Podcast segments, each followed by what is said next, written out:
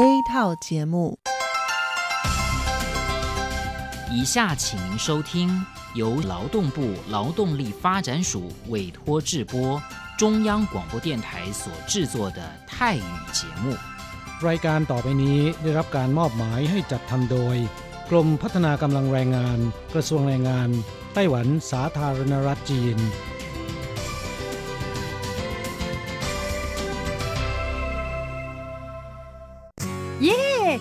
กงานแล้ว พวกเราไปคาราโอเกะกันเถอะ ฉันมีธุระ เธอไปกันเถอะ เอ๊ะนานที่ปีหน จะนัดไปร้องเพลงกัน หรือว่าเธอมีนัดกับชายหนุ่มจ้าใช่ก็ดีนะสิ ฉันจะไปทำงานหาเงินต่างหาก จริงเหรอ เลิกงานแล้วยังไปหาเงินได้อีก ทำไมดีจัง ไปทำที่ไหนอะจริงสิ แถวนี้มีโรงงานหนึ่งช่วงนี้ต้องการคนงานชั่วคราว ช่วงวันหยุดฉันก็ไปทำงานพิเศษที่นั่นจะได้หาเงินเพิ่มขึ้นอีกหน่อย อยากจะซื้อคอมพิวเตอร์ให้ลูกชายที่เมืองไทยลำไพไม่ได้นะ กฎหมายไต้หวันกำหนดไว้ว่า พวกเราจะต้องทำงานให้เท่าแก่ที่ยื่นขออนุญาตนำเราเข้ามาทำงานในไต้หวันเท่านั้น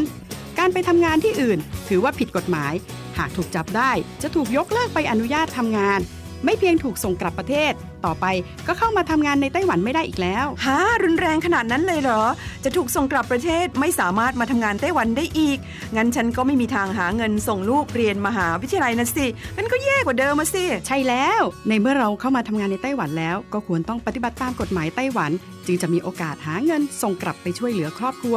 ฉันว่าเธอไปร้องเพลงกับฉันดีกว่านะ อืม ถูกอย่างที่เธอว่านั่นแหละ ฉันว่าฉันทำงานตามที่ระบุในสัญญาจ้างงานดีกว่า ไม่งั้นแทนที่จะหาเงินได้เยอะกว่าเดิม กลับถูกส่งตัวกลับประเทศซะนี่ ใช่แล้วทำงานอยากถูกต้องตามกฎหมายดีกว่า ตอนนี้ไปร้องเพลงกับพวกเราได้หรือยังล่ะ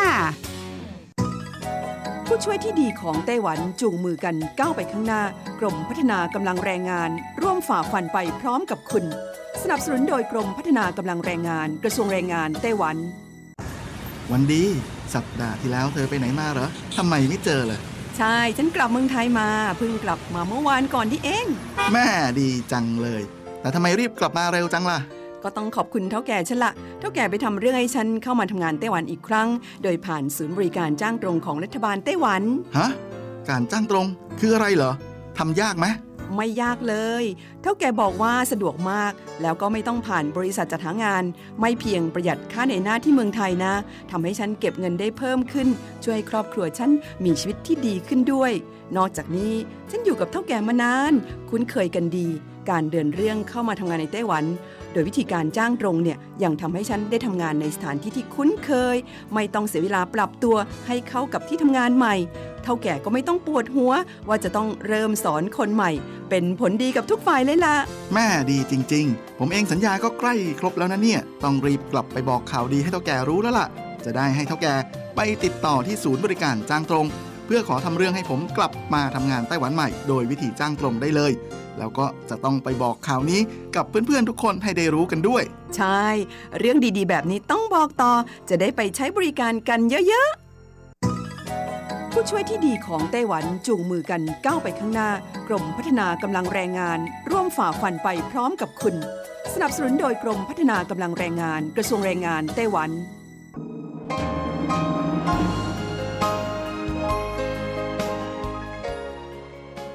กลับมาฟังขณะนี้ท่านกำลังอยู่กับรายการภาคภาษาไทย Radio Taiwan International หรือ RTI ออกกระจายเสียงจากกรุงไทเปไต้หวันสาธารณรัฐจีน เป็นประจำทุกวันนะครับ นอกจากรับฟังทางเครื่องรับวิทยุได้แล้ว ยังสามารถรับฟังรายการผ่านระบบออนไลน์ได้ที่ thai.rti.org.tw หรือที่ RTI Fanpage นะครับ ขอเชิญติดตามรับฟังรายการของเราได้ ตั้งแต่บัดนี้เป็นต้นไป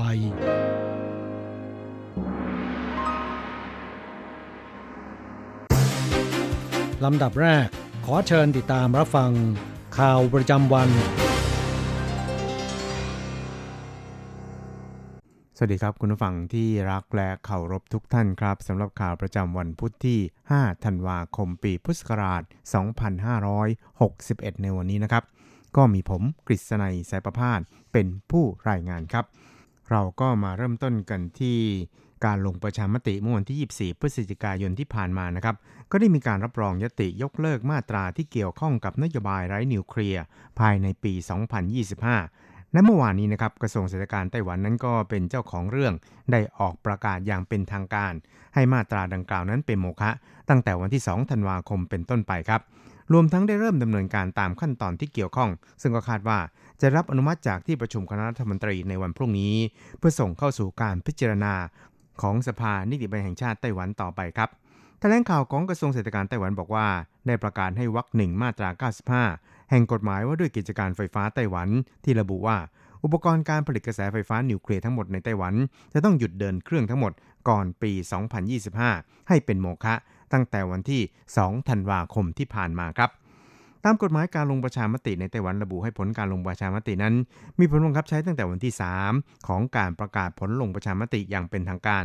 ซึ่งทางคณะกรรมการการเลือกตั้งกลางได้ประกาศผลการลงประชามติอย่างเป็นทางการแล้วเมื่อวันที่ 30 พฤศจิกายน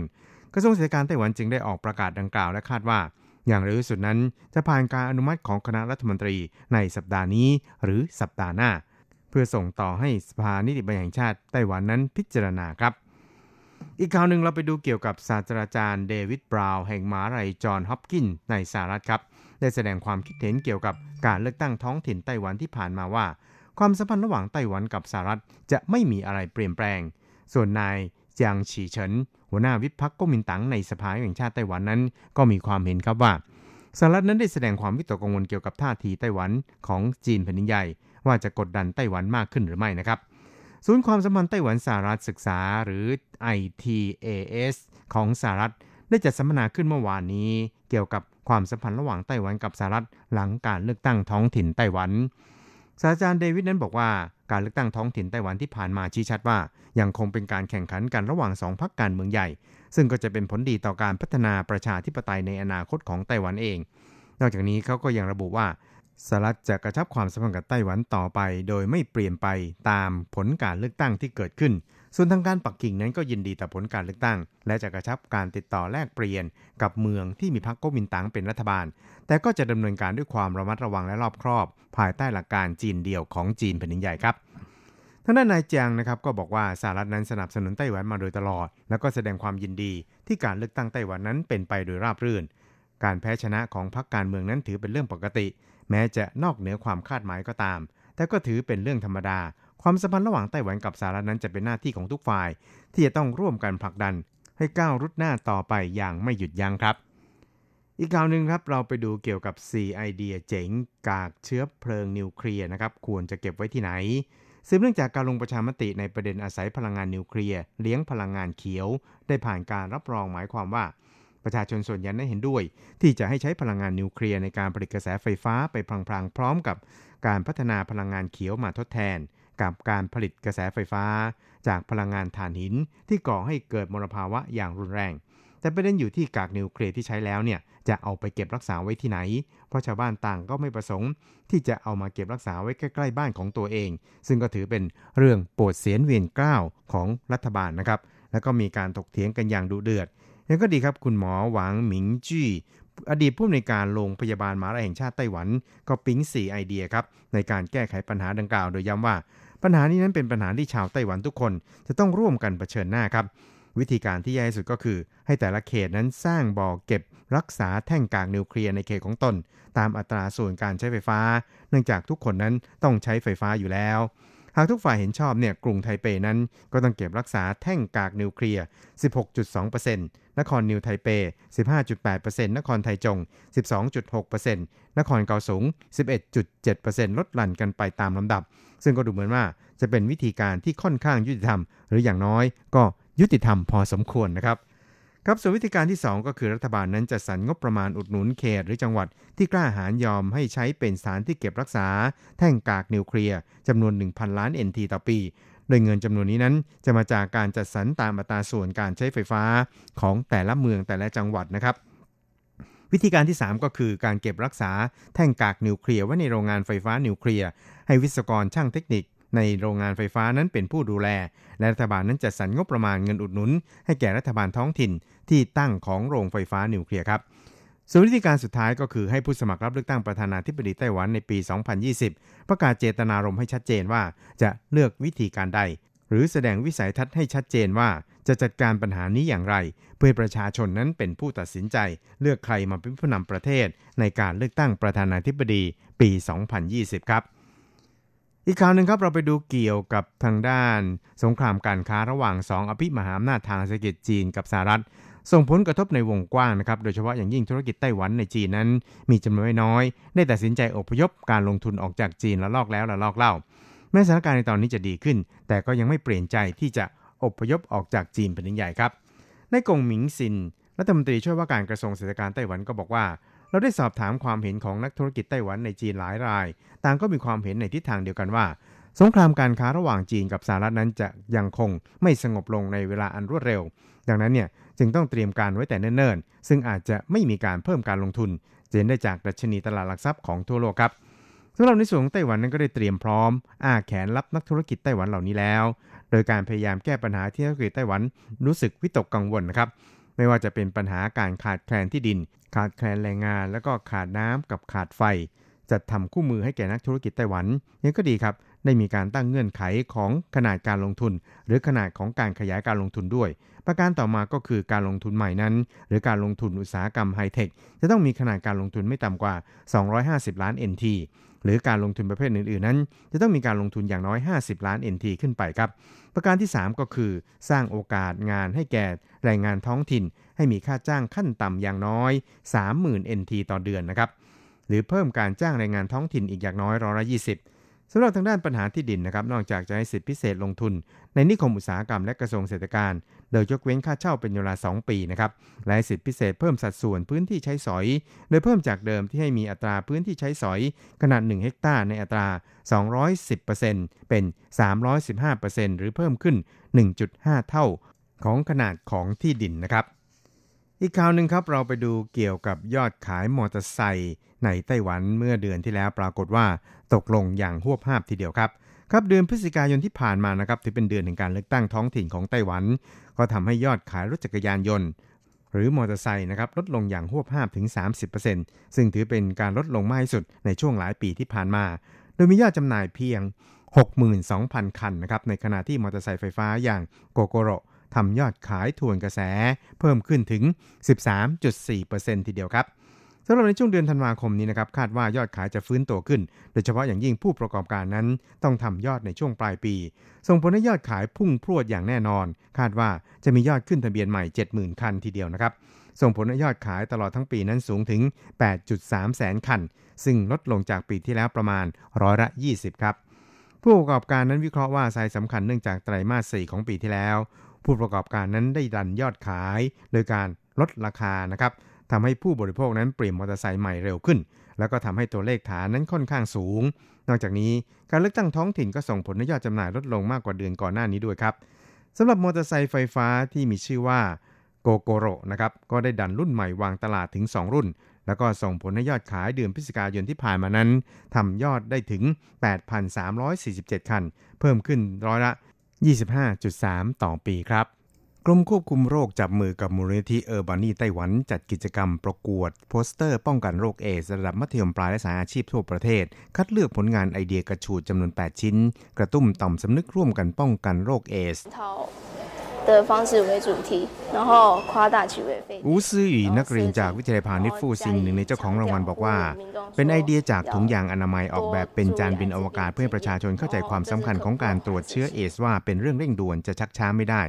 ส่วนจางจิ้งจากวิทยาลัยพาณิชย์เต่าเลี้ยวเจ้าของผลงาน ย้ายเพศสัมพันธ์ของคุณกลายเป็นปลารอดแหไป ก็ได้ใช้ภาพสเปิร์มเปรียบเสมือนปลาทองที่กำลังถูกถุงยางอนามัยช้อนขึ้นมา保险套防治艾滋防的不是精子การป้องกันเอสด้วยถุงยางอนามัยนั้น สิ่งที่ป้องกันไม่ใช่สเปิร์มอย่างเดียวเพราะมันไม่ได้แพร่เชื้อผ่านเฉพาะสเปิร์มเท่านั้น แต่รวมไปถึงสารคัดหลั่งด้วย ซึ่งอาจเป็นพานำเชื้อได้ทางด้านคุณจางฟงอี้ประธานมูลนิธิเออร์บานีบอกว่า ต้องทำความเข้าใจเรื่องเพศสัมพันธ์ตั้งแต่ระดับมัธยมต้น ส่วนมัธยมปลายนั้น ก็รู้เรื่องเพศสัมพันธ์กันแล้วครับจนถึงที่เดือนพฤศจิกายนที่ผ่านมานั้นไต้หวันพบผู้ป่วยเอสจำนวน 37,747 ราย เพิ่มขึ้น 1,819 ราย แต่ลดลงจากระยะเดียวกันของปีที่แล้ว 497 ราย โดยในโจจื้อเฮาอธิบดีกรมควบคุมโรคบอกว่า ผู้ป่วยโรคเอสจะมีปริมาณปีละ 2,000 ราย ส่วนปีนี้ น่าจะลดลงประมาณ 20%ด้วยความพยายามของทุกฝ่าย ซึ่งก็ถือว่าไม่ใช่เรื่องง่ายเลย ตั้งแต่บัดนนี้เป็นต้นไปประชาชนทั่วไปนั้น สามารถขอซื้อสารตรวจเชื้อเอสในเลือดหรือสารคัดหลั่งด้วยตนเองได้ตามสถานีอนามัย และ NGO ที่รับมอบหมายได้นะครับกรมควบคุมโรคไต้หวันนั้นได้เตือนผู้ที่มีเพศสัมพันธ์ว่า ควรต้องตรวจเชื้อเอสอย่างน้อยปีละครั้ง เพื่อสุขภาพของตัวเอง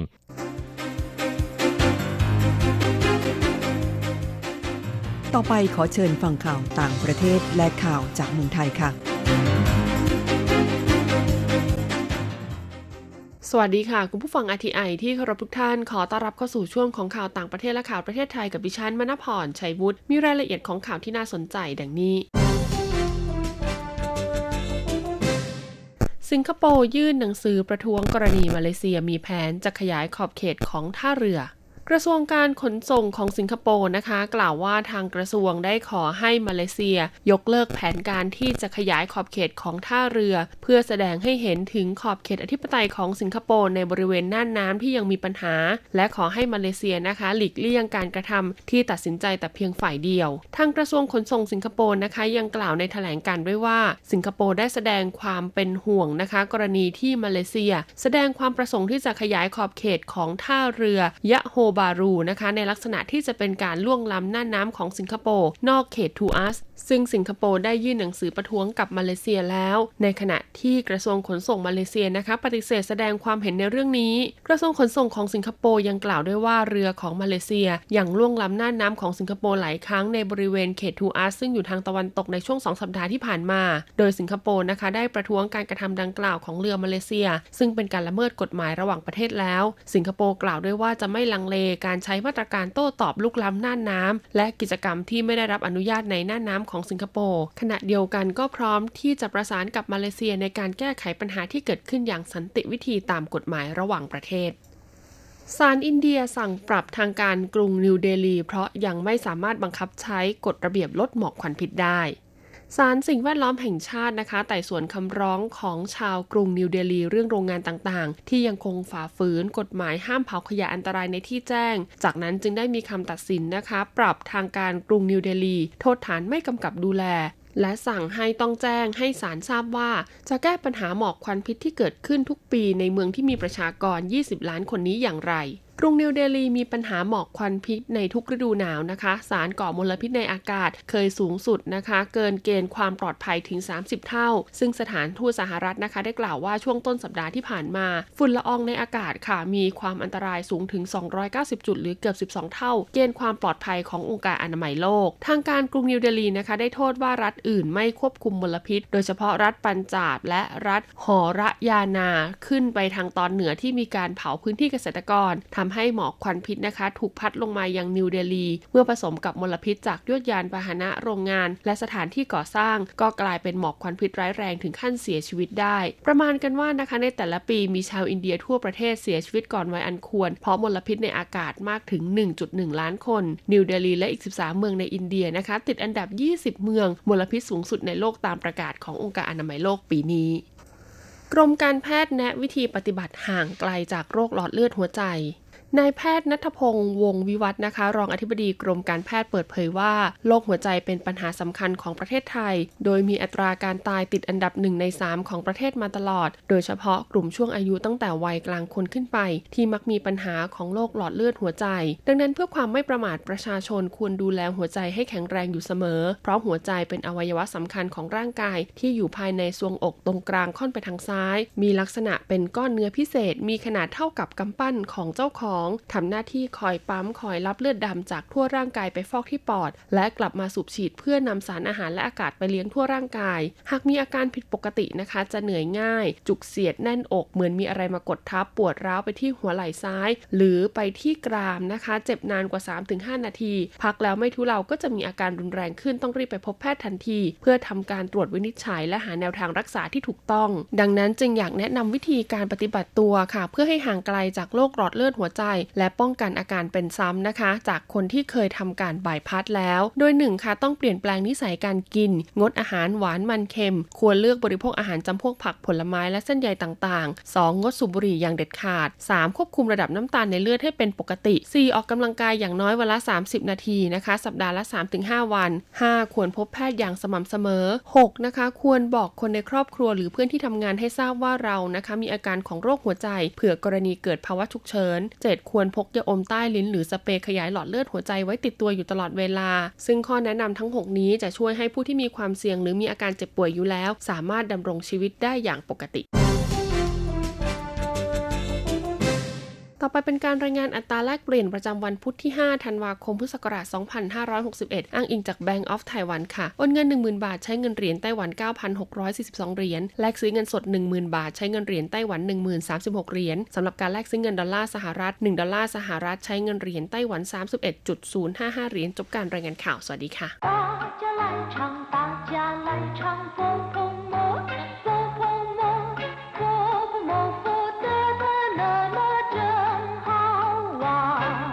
สวัสดีครับผู้ฟัง พบกันในวันนี้เราจะมาเรียนบทเรียนที่หนึ่งของแบบเรียนชั้นกลาง ในภาคเรียนที่หนึ่งนะครับ อันดับแรกเรามาฟังคุณครูอ่านบทเรียนหนึ่งรอบกันก่อน 上册第一课忙什么？一对话王先生，好久不见，最近好吗？很好，你呢？我最近比较忙，忙什么？ 公司来了不少客户，所以比较忙。别太累，要小心身体。 ครับผู้ฟังฟังคุณครูอ่านบทเรียนในจังหวะปกติผ่านไปแล้ว ต่อไปเรามาฟังในจังหวะช้าๆอีกหนึ่งรอบ 王先生，好久不见，最近好吗？很好， 你呢？我最近比较忙，忙什么？公司来了不少客户，所以比较忙。别太累，要小心身体。 ครับผู้ฟังบทเรียนบทนี้เป็นการถามไถ่กันระหว่างคนรู้จักกันสองคน ซึ่งไม่ได้เจอกันซะนาน หวังเซียนเซิง好久不见最近好吗คุณหวังไม่ได้พบกันซะนาน หมู่นี้เป็นอย่างไรบ้าง很好你呢สบายดีครับ คุณล่ะ我最近比较忙 ระยะนี้ผมมีธุระยุ่งมากหน่อย忙什么กำลังยุ่งอะไรอยู่公司来了不少客户所以比较忙ที่บริษัทมีลูกค้ามาติดต่อไม่น้อย จึงมีงานยุ่งกว่าปกติ别太累要小心身体อย่าเหนื่อยมากเกินไปต้องระมัดระวังสุขภาพ ต่อไปเราจะมาอธิบายคำศัพท์นะครับ แต่ก่อนอื่นมาฟังคุณครูอ่านคำศัพท์กันก่อน 二生字与生词，别别最最久久重重最近最近好久 好久？多久？多久很久很久比较。比较。身体身体体重体重客户客户生意生意以前以前 ตอนนี้เรามาอธิบายศัพท์แล้วก็วลีใหม่ๆ ในบทเรียนบทนี้นะครับ เปียแปลว่าอย่า หรืออย่างอื่นนะครับ อย่างเช่นว่าเปียชี่อย่าไป เปียเหรินคนอื่น จุ้ยคำว่าจุ้ยนะครับ มีความหมายว่าที่สุด แต่เมื่อนำไปรวมกับศัพท์อื่น ก็จะได้ความหมายที่แตกต่างกันออกไป อย่างเช่นว่าจุ้ยจิ้งเมื่อเร็วๆนี้ ระยะนี้ พักนี้หมู่นี้นะครับจุ้ยห่าวเยี่ยมที่สุด ดีที่สุดจุ้ยม่าน ช้าที่สุด หรืออย่างช้าที่สุดเจียวแปลว่านาน อย่างเช่นว่าเตินเขินเจียวรอตั้งนาน รอซะนานจุ้งแปลว่าหนัก อย่างเช่นว่าถี่จุ้ง ก็คือน้ำหนักของร่างกายหาวเจียวคำว่าหาวก็รู้ดีอยู่แล้วว่าแปลว่าดี ส่วนคำว่าเจียวแปลว่านาน เมื่อนำเอาเห่าแล้วก็เจียวมารวมกันนะครับ จะมีความหมายว่านานมาก นานเป็นพิเศษ ตัวเจียวตัวแปลว่ามาก หรือเป็นคำที่บ่งบอกถึงจำนวนและก็ปริมาณนะครับ เมื่อรวมกับเจียวที่แปลว่านาน ก็จะกลายเป็นประโยคคำถามที่มีความหมายว่า นานเท่าไหร่很久น นานมาก ปีเจี้ยว แปลว่าเปรียบเทียบกัน กว่ากันนะครับ อย่างเช่นว่า ปีเจ้าเฮาดีกว่า ปีเจ้าหมัง ยุ่งกว่า ปีเจ้าเซาผอมกว่า身体ก็คือร่างกาย ถี่จงคำว่าถี่นะครับ เป็นคำย่อของเชินถี่จงแปลว่าหนักนะครับ รวมกันแล้วก็หมายถึงว่าน้ำหนักของร่างกาย เช่นคำว่าเหลียงถี่จงก็คือช่างน้ำหนักนะครับ เคอหู้ก็คือลูกค้า อย่างเช่น他是我的客户เขาเป็นลูกค้าของผม生意การค้านะครับ做生意ก็คือทำการค้า生意好หมายถึงว่ากิจการทำมาค้าขึ้น กิจการดีคึกคักนะครับยี่เฉียนคืออดีต หรือว่าแต่ก่อน ครับเมื่อรู้วิธีการอ่านออกเสียง และก็ความหมายของศัพท์ใหม่ๆ ในบทเรียนนี้ผ่านไปแล้วนะครับ ทีนี้เราก็จะมาทำแบบฝึกหัดกัน ขอให้พลิกไปที่แบบเรียนในหน้าที่ 9 แล้วก็อ่านตามคุณครูนะครับ 最近好吗？不好，这个月生意最忙最累。比以前累吗？对，你的身体好不好？好，可是体重又重了。 มาอธิบายความหมายในแบบฝึกหัดนะครับซันเลี่ยนฉีคำว่าซันก็แปลว่าสาม เลี่ยนฉีก็คือแบบฝึกหัดหรือว่าฝึกหัดนะครับ好久不见นานแล้วที่ไม่ได้พบกัน นานแล้วไม่ได้เจอกัน好久不见多久了นานเท่าไหร่แล้ว很久了นานมาก นานทีเดียว最近好吗ระยะนี้สบายดีไหม不好这个月生意最忙最累 ไม่ดีเลย เดือนนี้การค้ายุ่งที่สุด เหนื่อยที่สุด比以前累吗เหนื่อยกว่าเมื่อก่อนหรือตุ้ยถูกต้องหรือใช่ครับ你的身体好不好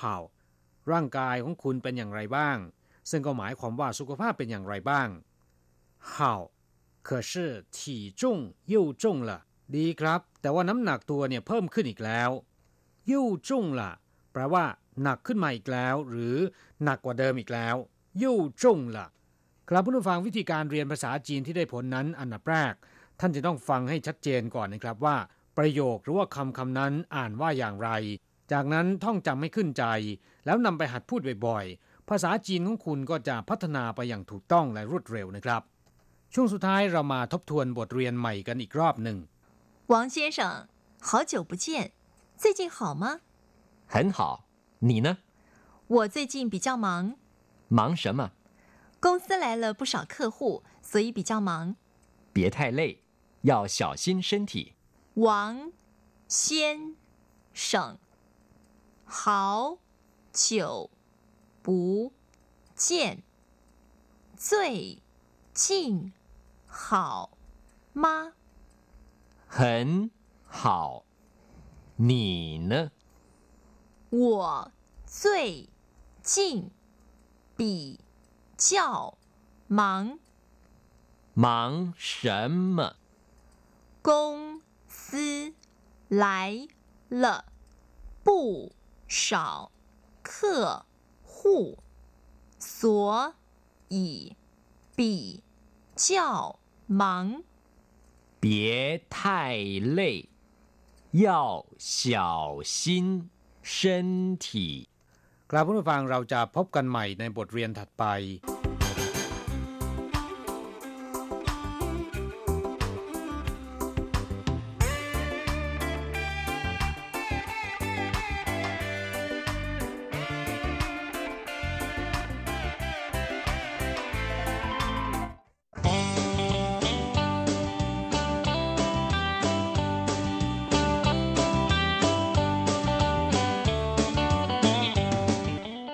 กลับมาฟังขณะนี้ท่านกำลังอยู่กับรายการภาคภาษาไทย RTI เอเชียสัมพันธ์ลำดับต่อไปขอเชิญท่านมาร่วมให้กำลังใจแด่เพื่อนแรงงานไทยที่ประสบปัญหาและความเดือดร้อน ในช่วงไขปัญหาแรงงาน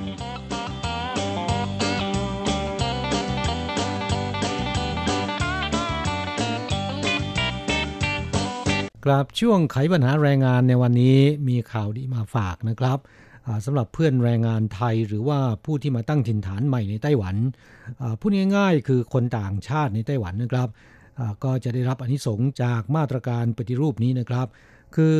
อาในปีคริสต์ศักราช 2020 ในไต้หวันจะเริ่มใช้บัตรประชาชนแบบสมาร์ทการ์ดนะค่ะอ่าพูดถึงเรื่องนี้เนี่ยก็อยากจะเล่าให้ผู้ฟังได้รับทราบกันนิดหนึ่งนะครับ ว่าบัตรประชาชนของคนไต้หวันนั้นเอ่อ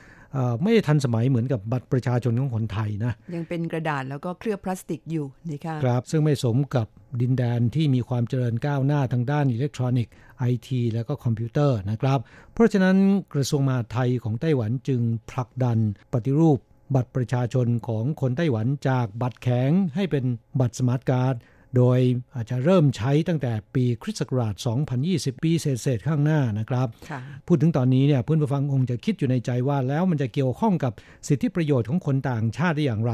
อ่าที่บอกไปว่าเป็นข่าวดีนะครับ มัน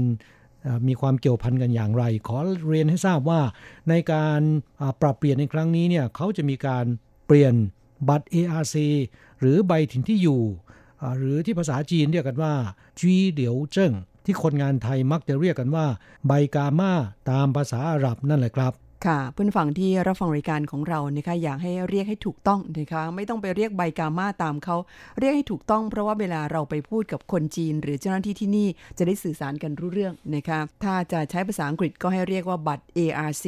ถ้าจะใช้ภาษาจีนต้องเรียกว่าบัตรจีหลิวเจิ้งนะคะภาษาไทยเรียกว่าใบถิ่นที่อยู่ค่ะทำไมถึงต้องมีการปรับเปลี่ยนบัตร ARC แล้วมันเกี่ยวข้องกับบัตรประชาชนของคนไต้หวันอย่างไร ก็ขอเรียนให้ทราบนะครับว่าบัตรประชาชนของคนไต้หวันเนี่ยเลขบัตรประชาชนจะขึ้นต้นด้วยภาษาอังกฤษหนึ่งตัว ตามด้วยเลขอาราบิก 9 หลักนะครับ ขณะที่เลขบัตร ARC ประกอบด้วยตัวอักษรภาษาอังกฤษ 2 ตัว แล้วก็ตามด้วยเลขอาราบิก 8 หลักแม้นจะ 10 ตัวเหมือนกันนะครับ แต่มันไม่เหมือนกันนะ คือเลขบัตรประชาชนของชาวไต้หวันขึ้นต้นด้วยตัวอักษรภาษาอังกฤษ 1 ตัว แต่บัตร ARC มีภาษาอังกฤษ 2 ตัวนะฮะก็ทำให้มีความแตกต่างกันนะครับ แล้วมันจะเป็นอุปสรรคอะไรบ้างต่อคนต่างชาติไหมคนงานต่างชาติบางคนอาจจะไม่มีความรู้สึก แต่ถ้าหากว่าคุณจะสำรองที่นั่งระบบขนส่งมวลชน คือจองตั๋วรถไฟ รถไฟความเร็วสูงล่วงหน้าเนี่ยมันลำบากนะ ค่ะเนื่องจากระบบของรถไฟความเร็วสูงรถไฟต่างๆ ในการจองตั๋วล่วงหน้าเนี่ยเขามีไว้สำหรับคนท้องถิ่นนะคะเพราะฉะนั้นเวลาที่เราเอ่อคีย์ข้อมูลที่เป็นเลขบัตรประชาชนเข้าไปเนี่ยมันจะปฏิเสธทันทีนะคะคือข้อมูลจะไม่รับสำหรับการคีย์ข้อมูลหมายเลขบัตร ARC เนื่องจากว่าไม่ตรงตามที่เขากำหนดเอาไว้นะคะคือตัวแรกเนี่ยเป็นภาษาอังกฤษหนึ่งตัวแล้วก็ตัวเลข 9 หลัก นอกจากนี้คนที่นิยมช้อปปิ้งออนไลน์หรือว่าสั่งซื้อสินค้าออนไลน์นะครับ ลงทะเบียนออนไลน์ของโรงพยาบาลต่างๆ ก็ค่อนข้างจะมีปัญหา ทำให้ชาวต่างชาติมีความรู้สึกว่ามีความไม่สะดวกในการใช้ชีวิตอยู่ในไต้หวัน แล้วก็รู้สึกไม่มีเกียรติด้วยนะ บางคนก็บอกว่าเป็นการเลือกปฏิบัตินะคะหรือว่าเป็นการเหยียดอย่างหนึ่ง เนื่องจากว่าเวลาที่เราไปทำอะไรก็ตาม แล้วก็กรอกอาเลขบัตรประจำตัวของตัวเอง ซึ่งก็คือเลขบัตร ARC เนี่ยเขาจะรู้ทันทีว่าคุณเป็นต่างชาตินะคะเพราะว่ารหัสบัตรนั้นมันไม่เหมือนกับคนท้องถิ่นนะคะด้วยเหตุนี้ทางกระทรวงมหาดไทยของไต้หวันนะครับ เขาจึงผลักดันให้มีการปฏิรูปบัตร ARC ของชาวต่างชาติที่ใช้อยู่ในปัจจุบัน ใช้ระบบเลขบัตรประจำตัวของคนไต้หวัน มีตัวอักษรภาษาอังกฤษเพียงตัวเดียวนะครับ และตามด้วยเลข 9 หลักนะฮะค่ะเพื่อปรับให้เป็นระบบเดียวกัน เพราะฉะนั้นในอนาคตนะครับคาดว่าปีเศษๆข้างหน้าเนี่ยปัญหาและอุปสรรคต่างๆ ที่ไม่สะดวกสำหรับคนต่างชาติเหล่านี้นะครับก็จะหมดสิ้นไปนะค่ะ เพราะว่าเปลี่ยนมาใช้เอ่อเลขบัตร ในระบบเดียวกับคนไต้หวันแล้ว แต่สำหรับดิฉันเองเนี่ย มันเกิดความไม่สะดวกขึ้นมา ยังไงครับ ก็เพราะว่าถ้าหากว่าต้องไปเปลี่ยนเลขบัตรใหม่เนี่ยหมายความว่าบัตร ARC ของคุณก็ต้องไปทำใหม่ใช่ไหมคะ ก็ต้องเสียเวลาเดินทางไปที่สำนักงานตรวจคนเข้าเมืองไปทำกันใหม่ ที่สำคัญก็คือต้องลางานไปทำแหมครั้งเดียวเท่านั้นเองนะครับ เพื่อความสะดวกอย่างถาวรนนะค่ะอ่าซึ่งสำหรับในไต้หวันแล้ว นอกจากที่บอกไปว่าอ่าเพื่ออำนวยความสะดวกให้กับชาวต่างชาติที่มาพำนักอาศัยอยู่ในไต้หวันเนี่ยเขามองว่านี่เป็นเรื่องของสิทธิมนุษยชนอย่างหนึ่งเหมือนกันนะคะครับอย่างอ่ารัฐมนตรีกระทรวงมหาดไทยเนี่ยเขาก็กล่าวว่า การปรับเปลี่ยนข้างต้นเนี่ยถือเป็นการปฏิรูปที่นำหน้าหลาย ๆ ประเทศทั่วโลกนะครับ เป็นการอำนวยความสะดวกแก่ชาวต่างชาติในด้านต่างๆ เทียบเท่ากับยกสถานะของคนต่างชาติ ให้เป็นว่าที่พลเมืองของไต้หวันเลยทีเดียวนะแหมในอนาคตไม่แน่นะคะเนี่ยคนต่างชาติอาจมีสิทธิ์ ลงคะแนนเสียงเลือกตั้ง เขาบอกว่าเป็นก้าวสำคัญของนโยบายตรวจคนเข้าเมืองนะครับ ที่เป็นการปูทางเพื่อดึงดูด แล้วก็รั้งบุคลากรชาวต่างชาติที่มีทักษะฝีมือ ให้เดินทางมาทำงาน แล้วก็อยู่พำนักอาศัยในไต้หวันมากขึ้นนะค่ะก็หวังเป็นเช่นนั้นนะคะครับสำหรับเพื่อนผู้ฟังที่เป็นแรงงานไทยนั้นอาจจะไม่ค่อยได้รับผลกระทบเท่าไหร่นักนะคะเพราะว่า เปลี่ยนบัตร ARC หรือใบถิ่นที่อยู่เนี่ยบริษัทจ้างงานส่วนมากก็เอาไปทำให้นะคะครับสำหรับกำหนดการเปิดใช้ ARC แบบใหม่ จะเริ่มตั้งแต่เมื่อไหร่ ก็ขอเรียนให้ทราบว่าเนื่องจากมันเกี่ยวข้องกับหลายกระทรวง ทั้งภาครัฐ และก็เอกชน หน่วยงานต่างๆ มากมายนะครับ อย่างเช่นว่าจะต้องมีการปรับแก้ระบบคอมพิวเตอร์ ของสำนักงานตรวจเข้าเมือง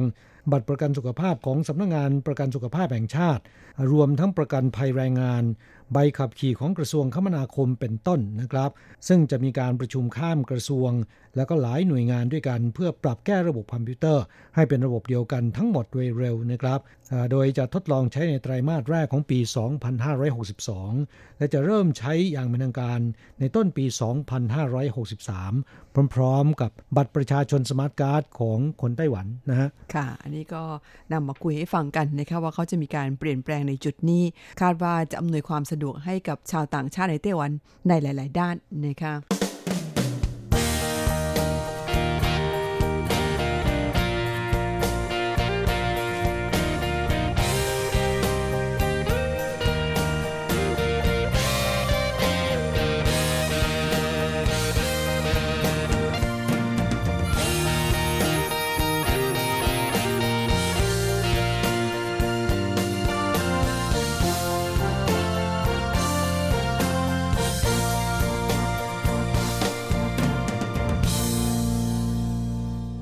รื่องดีๆ อีกเรื่องหนึ่งที่อยากจะนำมาเล่าให้ฟัง ก็เป็นเรื่องราวที่เกี่ยวข้องกับคนงานต่างชาติเช่นกันนะครับ เป็นการเพิ่มการคุ้มครอง สิทธิประโยชน์ของคนงานต่างชาติให้มากขึ้น มีการแก้กฎหมายเพิ่มโทษในจ้างหรือบริษัทจ้างงานนะครับ ที่ทำให้สิทธิประโยชน์ของคนงานต่างชาติเสียหาย แก้กฎหมายปรับหนักเลยทีเดียวนะฮะสามแสนเหรียญไต้หวันนะครับ รายละเอียดเป็นยังไงคะ คือสภานิติบัญญัติของไต้หวันเนี่ยมีการผ่านร่างแก้กฎหมายการจ้างงาน ในส่วนที่เกี่ยวข้องกับคนงานต่างชาตินั้นอ่าแก้ไขให้การคุ้มครองแรงงานต่างชาติมากขึ้นนะครับ ด้วยการเพิ่มโทษในจ้างหรือบริษัทจ้างงาน ที่ทำให้สิทธิประโยชน์ของคนงานต่างชาติได้รับความเสียหาย ซึ่งในที่นี้มีอยู่ 3 รายการหลักๆนะครับ ได้แก่กำหนดขอบเขตการให้บริการของบริษัทจ้างงานอย่างชัดเจน คือห้ามบริษัทจ้างงานเนี่ยฝ่าฝืน เจตนารมณ์ของนายจ้างและแรงงานต่างชาตินะครับ มีการเก็บหรือว่ามีการยึดเอกสารสำคัญ อย่างเช่นว่าใบอนุญาตทำงาน เอกสารสำคัญส่วนตัวของคนงานต่างชาติเป็นต้น หรือดำเนินการใด ๆ ก็ตามที่ก่อให้เกิดความเสียหายต่อสิทธิประโยชน์ของนายจ้าง และแรงงานต่างชาติ บริษัทจ้างงานผู้นั้นก็จะถูกลงโทษปรับเงิน 60,000ถึง3แสนเหรียญไต้หวันนะครับค่ะและรายการที่ 2 มีการกำหนดโทษของนายจ้างและบริษัทจ้างงาน อาศัยอำนาจการบริหาร ไปข่มขู่หรือไปล่วงละเมิดทางเพศ มีพฤติกรรมค้ามนุษย์ หรือว่าทำร้ายทารุณแรงงานต่างชาติเป็นต้นนะครับ ปรับหนัก 3 0 0แสนถึง 1.5 ล้านเหรียญไต้หวันนะฮะพร้อมเพิกถอนใบอนุญาตประกอบการสำหรับบริษัทจ้างงานนะครับ เป็นเวลาถึง 5 ปีทีเดียว ห้ามยื่นขอเปิดบริษัทจ้างงานใหม่นะครับก็เป็นโทษที่ค่อนข้างหนักพอสมควรนะคะครับกรณีที่บริษัทจ้างงานไม่ได้กระทำเอง แต่ว่ารู้เห็นว่าแรงงานต่างชาติ ถูกกระทำในลักษณะข่มขืน ล่วงละเมิดทางเพศ ตกเป็นเหยื่อค้ามนุษย์ หรือถูกทำร้ายทารุณกรรม โดยไม่แจ้งความภายในเวลา 24 ชั่วโมง ก็มีโทษปรับ 60,000ถึง3แสนเหรียญไต้หวันนะค่ะและประการที่ 3 ให้การคุ้มครองแรงงานต่างชาติที่ถูกในจ้าง แจ้งว่าหลบหนีกลายเป็นแรงงานผิดกฎหมายนะครับ คือมีการแก้กฎหมาย ให้ระบบการแจ้งความแรงงานต่างชาติหลบหนีมีความรัดกุมมากขึ้นนะครับ โดยเพิ่มช่องทางร้องทุกข์แก่แรงงานต่างชาติด้วยกล่าวคือเมื่อแรงงานต่างชาติขาดงาน แล้วก็ไม่สามารถติดต่อได้ เป็นเวลาติดต่อกัน 3 วัน ตามกฎหมายเนี่ยในจ้างก็จะต้องไปรายงานกับหน่วยงานต่างๆ ว่าคนงานติดต่อไม่ได้ กลายเป็น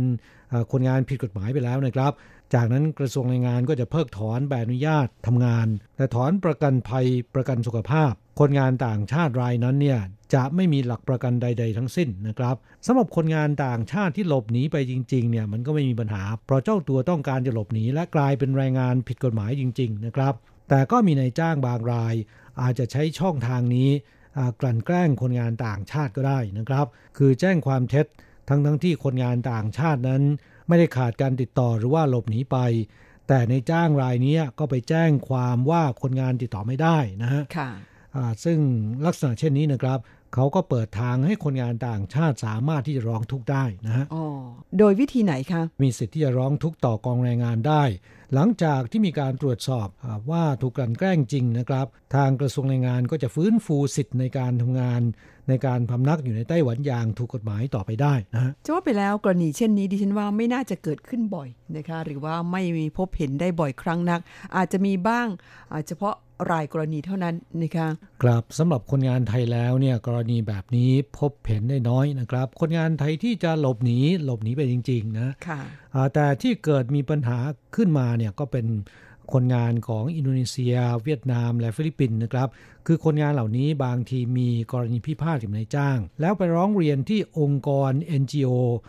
ซึ่งอาจจะไปค้างคืนที่นั่นนะครับทำให้นายจ้างคิดว่าหลบหนีหรือบางทีนายจ้างรู้แล้วว่าไปอยู่ที่องค์กร NGO ก็เลยใช้วิธีกลั่นแกล้งไป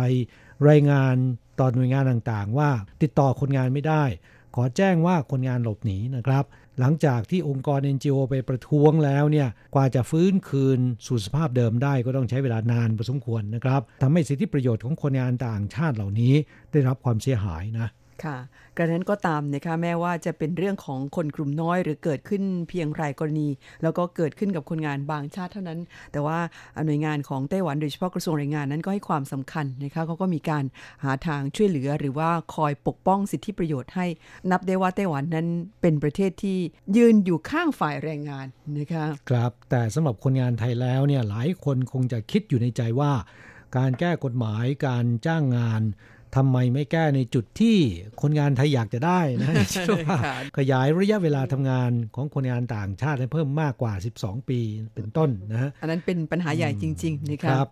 สมาชิกสภานิติบัญญัติของไต้หวันที่ผลักดันเกี่ยวกับเรื่องนี้นะครับเขาบอกว่าการแก้กฎหมายคุ้มครองสิทธิประโยชน์ของแรงงานต่างชาติที่กล่าวมาข้างต้นเนี่ยก็ถือเป็นเจตนาจริงใจของไต้หวัน ที่จะคุ้มครองแรงงานต่างชาติที่เดินทางมาทำงาน ถือเป็นของขวัญชิ้นที่สองที่มอบแด่แรงงานต่างชาติ หลังจากที่มีการแก้กฎหมายการจ้างงานมาตรา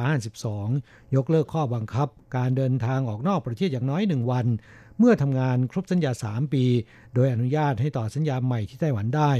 ซึ่งก็ทำให้แรงงานต่างชาติ ลดภาระหนี้สินประหยัดค่าใช้จ่ายได้เป็นจำนวนมาก ของขวัญชิ้นแรกที่ว่านี้นะครับ ก็เป็นประโยชน์ต่อคนงานต่างชาติทุกคนเป็นประโยชน์จริง ๆ นะฮะและหวังว่าจะมีของขวัญชิ้นที่ 3 ตามมาในไม่ช้านี้นะครับ เกี่ยวกับเรื่องที่ผู้ฟังหลายท่านสนใจแล้วก็ห่วงใยนั้นหากมีความคืบหน้าเนี่ยรายการของเราจะรีบนำมาเสนอให้ได้รับฟังกันทันทีนะคะ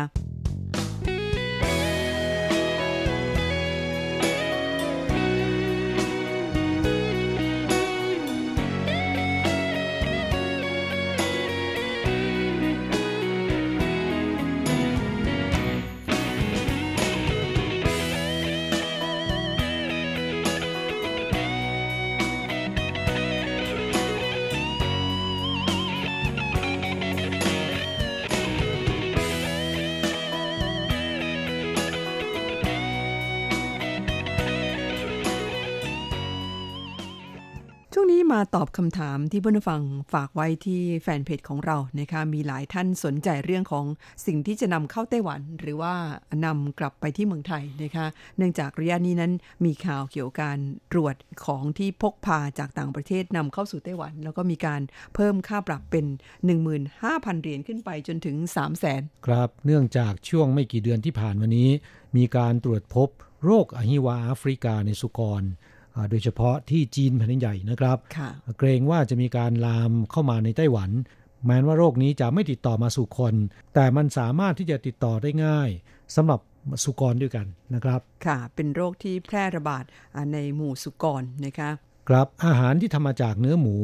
เมื่อนำมาปรุงแล้วนะครับ เศษอาหารมักจะทิ้งลงในถังของขยะเปียก และขยะเปียกเหล่านี้นะครับ มีการนำไปเลี้ยงหมูเลี้ยงสุกรอีกทีหนึ่งนะฮะก็จะทำให้โรคนี้แพร่ไปสู่หมูได้อย่างง่าย ๆ และหมูที่ป่วยเป็นโรคนี้แล้วเนี่ยมันจะแพร่ระบาดอย่างรวดเร็วทำให้ตายนะครับ ซึ่งก็จะเป็นผลกระทบต่อเศรษฐกิจอย่างใหญ่หลวงเลยทีเดียวนะ ไต้หวันนั้นมีฟาร์มเลี้ยงสุกรค่อนข้างเยอะนะคะ แล้วก็ไม่ได้บริโภคภายในประเทศเท่านั้นเขายังส่งออกไปขายต่างประเทศด้วยนะคะเพราะฉะนั้นจึงต้องสกัดกั้นการระบาดของโรคนี้ แพร่เข้าสู่ไต้หวันด้วยการห้ามนำเข้าผลิตภัณฑ์ทุกชนิดที่มีส่วนผสมของเนื้อหมูหรือเนื้อสุกร ไม่ว่าจะดิบจะสุกอะไรไม่ได้ทั้งนั้นนะคะ ซึ่งในตอนนี้เนี่ยมีการตรวจค่อนข้างเข้ม ตั้งแต่เดือนที่แล้วเป็นต้นมา แล้วก็มีการปรับกันอย่างจริงจังนะคะซึ่งผู้ฟังที่ถามเข้าสู่รายการมานั้นก็มีหลายท่านค่ะ ท่านแรก ชื่อคุณภูนภา อิทธิโสพลนะคะ ถ้าดิฉันอ่านผิดก็ต้องขออภัยด้วยเป็นภาษาอังกฤษนะคะ บอกว่าอาหารสำเร็จรูปโรซ่าไก่ผัดกระเพราถ้าเป็นแพ็คแบบพร้อมทานล่ะคะ เอาเข้ามาได้ไหมครับผลิตภัณฑ์เนื้อสัตว์ทุกชนิดไม่ว่าจะปรุงสุกแล้ว หรือว่ายังดิบอยู่นะครับ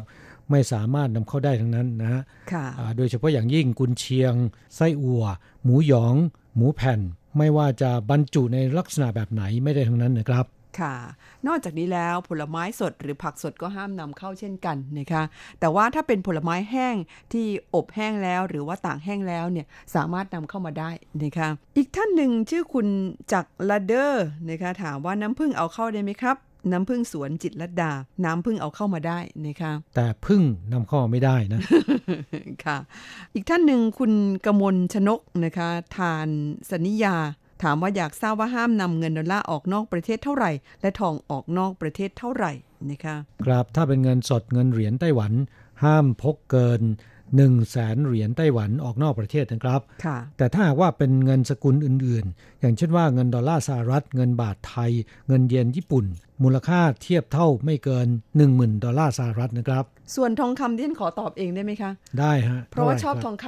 ำเท่าไหร่ครับ ทองคำนั้นนำออกไปได้มูลค่าไม่เกิน 20,000 US ดอลลาร์นะคะ ซึ่งก็ประมาณ 6 0แสนเหรียญไต้หวัน โอ้ยนี่ก็ต้องซื้อเยอะพอสมควรนะคะถึงจะใช้เงินถึง 6 0แสนเหรียญอ่าเอาออกจากไต้หวันไปได้ ความจริงแล้วถ้าคุณจะเอาออกไปมากกว่านี้ก็ได้เหมือนกัน แต่ว่าต้องแจ้งล่วงหน้านะคะ ถ้าไม่แจ้งแล้วก็ถูกตรวจพบเนี่ยอ่าทางการจะยึดทันที เพื่อนแรงงานไทยที่นิยมซื้อสร้อยทองนะครับ ไม่ต้องกังวลนะค่ะจะซื้อคล้องคอหลาย ๆ เส้นก็ไม่เป็นปัญหานะครับ แต่ต้องระวังขณะที่เข้าสู่ประเทศไทย อาจจะโดนเรียกเก็บภาษีได้นะฮะค่ะ พูดถึงทองไปแล้วพูดถึงเพชรหน่อยไหมคะได้เขาก็มีครับข้อกำหนดเหมือนกันนะคะถ้าหากว่าเป็นเพชรหรือว่าเป็นพวกพลอยหรือแม้แต่อ่า ทองคำขาวนะคะเขาก็มีการกำหนดเหมือนกัน ว่าจะต้องมีมูลค่าไม่เกิน 5 0 0แสนเหรียญไต้หวัน ข้อนี้เพื่อนแรงงานไทยคงไม่ค่อยติดใจเท่าไหร่นะ ไม่แน่นะคะ มีคนอาจจะชอบเพชรเหมือนดิฉัน พูดเล่นเลยค่ะครับก็ต้องระมัดระวังในเรื่องของการนำสิ่งของเข้าไต้หวัน หรือแม้แต่นำออกไปก็ตามนะคะ ช่วงนี้เราจะมาฟังเพลง ผ่อนคลายอารมณ์สักหนึ่งเพลงนะครับ จากการขับร้องของหนูมิเตอร์ ไม่รักแกล้งหลอก แล้วสักครู่กลับมาฟังรายการต่อนะครับ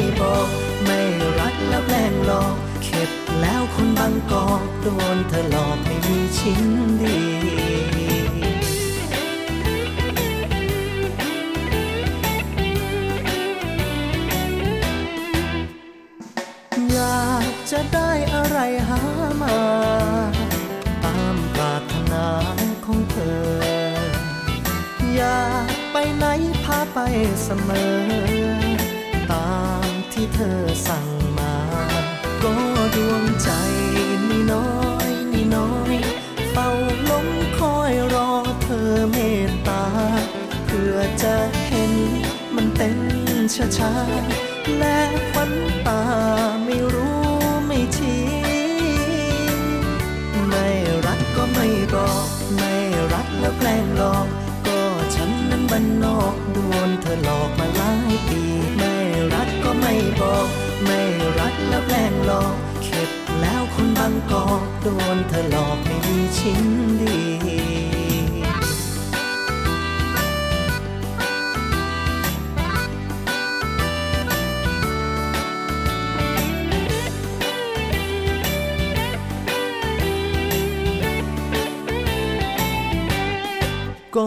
วงใจนี่น้อยนี่น้อยเฝ้าลงคอยรอเธอเมตตา เพื่อจะเห็นมันเต้นช้าๆและควันตาไม่รู้ไม่ชี้ไม่รักก็ไม่บอก ไม่รักแล้วแกล้งหลอกก็ฉันนั้นบันนอกโดนเธอหลอกมาหลายปี ไม่รักก็ไม่บอก ไม่รักแล้วแกล้งหลอก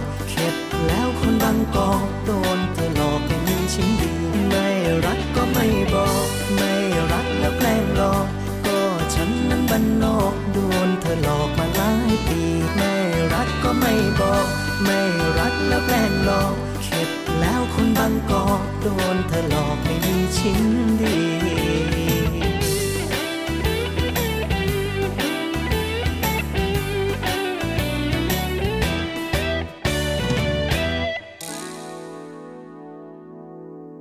ช่วงหลังมาตอบปัญหาของผู้ฟังที่ถามไว้ในแฟนเพจของเรานะคะ คุณแฮ่แฮ่แฮ่บอกว่าสวัสดีครับไปทำงานไต้หวันขอกลับบ้านมาพักได้ไหมทำงานหนึ่งปีแล้วกลับได้กี่วันครับ กลับหนึ่งเดือนได้ไหมครับ สันนิษฐานว่าคุณน่าจะยังอายุน้อยนะคะ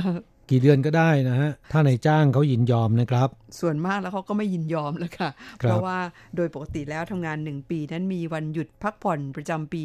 แค่ 7 วันเท่านั้นเองนะคะครับ วันหยุดพักผ่อนที่ว่านี้เนี่ยหมายถึงว่ามีเงินเดือนนะครับ หยุดงานโดยได้รับค่าจ้าง แต่มีสิทธิ์ที่จะใช้ ในปีที่สองของการทำงานนะครับค่ะไม่ใช่ว่าในปีแรกก็ขอใช้ก่อนเลยไม่ได้นะ แต่ว่าคุณทำงานครบหนึ่งปีแล้วเนี่ยก็สามารถขอลากลับได้ในปีที่2นะคะแต่ว่าถ้าหากคุณจะลานานเป็นเดือนนั้นคงต้องขออนุญาตกันเป็นกรณีพิเศษนะคะ โดยทั่วไปแล้วในจ้างไต้หวันเนี่ยมักไม่อนุญาตให้คนงานต่างชาติลากลับไปพักร้อนที่บ้านนานเป็นเดือนนะคะครับ ยกเว้นแต่กรณีที่โรงงานประสบกับปัญหานะครับ อย่างเช่นว่าออเดอร์ลดน้อยลงนะฮะ ในจ้างอาจจะให้ลากลับไปพักร้อน 1 เดือนถึง 2 เดือนหรือ 3 เดือนนะครับ โดยจ่ายค่าจ้างกึ่งหนึ่งหรือบางส่วนนะฮะค่ะแต่กรณีที่กล่าวมานี้จะพบน้อยมากอ่าส่วนใหญ่แล้วเนี่ยคนงานต่างชาติในไต้หวันนะครับอาจจะกลับไปพักร้อนไปเยี่ยมครอบครัว หลังจากที่ทำงานครบสัญญาแล้วนะครับ อาจจะเป็นปีที่ 4 ปีที่ 5 พวกนี้เป็นต้นนะค่ะแต่ก็มีคนงานไทยบางส่วนเหมือนกันทำงานครบ 2 ปีแล้วเนี่ยขออนุญาตอ่าลากลับไปเยี่ยมครอบครัว แต่ในปัจจุบันคนงานต่างชาติทำงานครบสัญญา 3 ปีไม่ต้องเดินทางกลับประเทศ สามารถต่อสัญญาใหม่ที่ไต้หวันได้ โดยทั่วไปแล้วเนี่ยก็จะต่อสัญญาแล้วอาจจะเป็นปีที่ 4 ปีที่ 5 ถึงจะลากลับไปพักร้อนนะครับ ค่ะคำถามต่อไปคุณนรีรัตน์หลูหรือว่าหลีนี่แหละค่ะ ขออภัยด้วยถ้าอ่านผิดนะคะ บอกว่าขอสอบถามค่ะ 1. ปีนี้ท่องเที่ยวได้โดยไม่ต้องขอวีซ่ามาได้กี่วันคะ เอาหมายถึงว่านักท่องเที่ยวไทยนะคะเดินทางมาเที่ยวที่ไต้หวัน ฟรีวีซ่าตอนนี้ลดเหลือ 14 วันนะคะครับแล้วก็ในหนึ่งปีเนี่ยขอได้ 6 ครั้งนะฮะค่ะ แต่ปีหน้าเห็นบอกว่าจะลดลงเหลือ 2 ครั้ง ซึ่งจุดนี้เนี่ยคิดว่าคงจะไม่เป็นอุปสรรคต่อนักท่องเที่ยวไทยนะครับ เพราะว่าการเดินทางมาท่องเที่ยวเนี่ยอย่างมากก็ครั้งสองครั้งใช่ไหมฮะค่ะ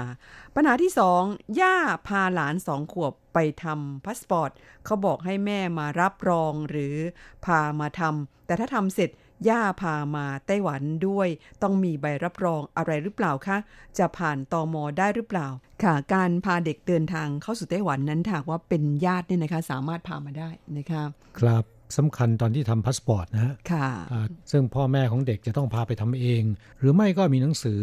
ยินยอมนะครับที่ผ่านการรับรองมาแล้วนะฮะค่ะส่วนเรื่องย่าจะพาหลานออกนอกประเทศนั้น คิดว่าไม่น่าจะมีปัญหานะครับ ค่ะ อีกอย่างนี้ต้องระวังก็คือเด็กๆ ถ้าหากว่าอายุน้อยเกินไปเวลาขึ้นเครื่องบินเนี่ย ส่วนมากมักจะงองแง โดยเฉพาะในช่วงที่เครื่องบินบินขึ้นแล้วก็บินลงนะคะ ก็ต้อง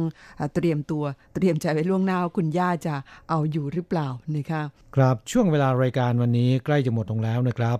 เราจะอำลาจากเพื่อนฟังด้วยเสียงเพลงของป้างนครินกิ่งศักดิ์ในเพลงที่ชื่อว่าหัวล้านใจน้อย แล้วจากนั้นนะครับเราจะกลับมาพบกันใหม่ที่เก่าเวลาเดิมในสัปดาห์หน้าสำหรับวันนี้ สวัสดีครับ สวัสดีค่ะ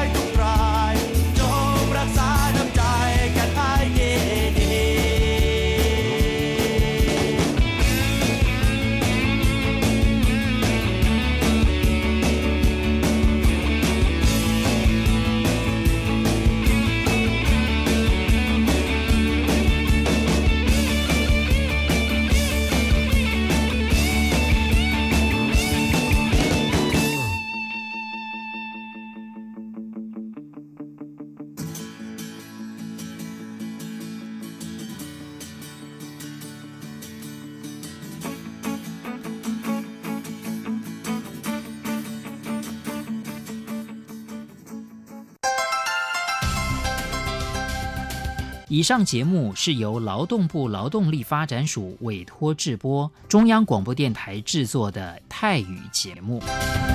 ที่ท่านรับฟังจบลงไปแล้วนั้นเป็นรายการที่ได้รับมอบหมายให้จัดทำโดย กรมพัฒนากำลังแรงงาน กระทรวงแรงงาน ไต้หวันสาธารณรัฐ